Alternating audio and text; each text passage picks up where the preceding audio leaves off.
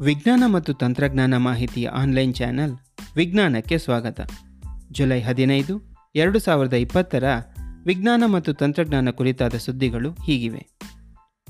OnePlus eight OnePlus eight pro smartphone ಮಾಡೆಲ್ಗಳು Android ಹನ್ನೊಂದರ beta ಆವೃತ್ತಿಯನ್ನು Android ಹನ್ನೊಂದು ಡೆವಲಪರ್ಸ್ ಪೂರ್ವ ವೀಕ್ಷಣೆ ಅವತರಣೆ ಎರಡೂ ರೂಪದಲ್ಲಿ ಪಡೆದುಕೊಂಡಿದೆ.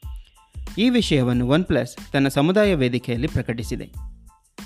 ಪ್ಲಾಟ್ಫಾರ್ಮ್ ಸ್ಥಿರತೆ ಮತ್ತು ಅಪ್ಲಿಕೇಶನ್ ಕಂಪ್ಯಾಟಬಿಲಿಟಿಗೆ ಸಂಬಂಧಿಸಿದ ಪ್ರಮುಖ ಬದಲಾವಣೆಗಳೊಂದಿಗೆ ಪಿಕ್ಸೆಲ್ ಫೋನ್ಗಳಿಗಾಗಿ ಗೂಗಲ್ ಕಳೆದ ವಾರವಷ್ಟೇ ಆಂಡ್ರಾಯ್ಡ್ ಹನ್ನೊಂದು ಬೀಟಾ ಎರಡು ಆವೃತ್ತಿಯನ್ನು ಬಿಡುಗಡೆ ಮಾಡಿತ್ತು. ಬೆಲ್ಜಿಯಂನ ದತ್ತಾಂಶ ಸಂರಕ್ಷಣಾ ಪ್ರಾಧಿಕಾರ ಎಪಿಡಿ ಗೂಗಲ್ಗೆ ಆರು ಲಕ್ಷ ಯೂರೋಗಳ ದಂಡ ವಿಧಿಸಿದೆ. ಯುರೋಪಿಯನ್ ಯೂನಿಯನ್ನ ರೈಟ್ ಟು ಬಿ ಫರ್ಗಾಟನ್ ಕಾನೂನನ್ನು ಉಲ್ಲಂಘಿಸಿ ಲಿಂಕ್ಗಳನ್ನು ಅಳಿಸದಿರುವುದಕ್ಕೆ ಈ ದಂಡವನ್ನು ವಿಧಿಸಲಾಗಿದೆ.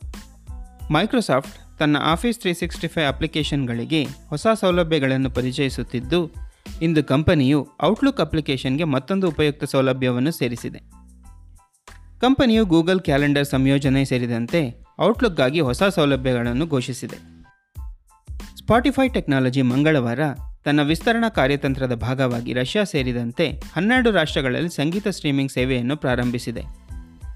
ಸ್ಪಾಟಿಫೈ ಒಂದು ವರ್ಷದ ಹಿಂದೆ ಭಾರತದಲ್ಲಿ ತನ್ನ ಸೇವೆಯನ್ನು ಪ್ರಾರಂಭಿಸಿತ್ತು. ಶಜಾಮ್ ತನ್ನ ಆಂಡ್ರಾಯ್ಡ್ ಅಪ್ಲಿಕೇಶನ್ನಿಂದ ಫೇಸ್ಬುಕ್ ಸೈನ್ ಇನ್ ಆಯ್ಕೆಯನ್ನು ತೆಗೆದುಹಾಕಲು ನಿರ್ಧರಿಸಿದೆ. ಇದರೊಂದಿಗೆ ಇಂದಿನ ವಿಜ್ಞಾನ ಸುದ್ದಿ ವಿಶೇಷ ಕೊನೆಗೊಳ್ಳುತ್ತಿದೆ. ದೈನಂದಿನ ವಿಜ್ಞಾನ ಮತ್ತು ತಂತ್ರಜ್ಞಾನ ಮಾಹಿತಿಯನ್ನು ಪಡೆಯಲು ವಿಜ್ಞಾನ ಚಾನೆಲ್ ಫೇಸ್ಬುಕ್ ಟ್ವಿಟ್ಟರ್ ಹಾಗೂ ಇನ್ಸ್ಟಾಗ್ರಾಮ್ನಲ್ಲಿ ಫಾಲೋ ಮಾಡಬಹುದು. ವಿಜ್ಞಾನ online Kannada science and technology media ಚಾನೆಲ್ನ ಮುಂದಿನ ಭಾಗದಲ್ಲಿ ಭೇಟಿಯಾಗೋಣ. ನಮಸ್ಕಾರ.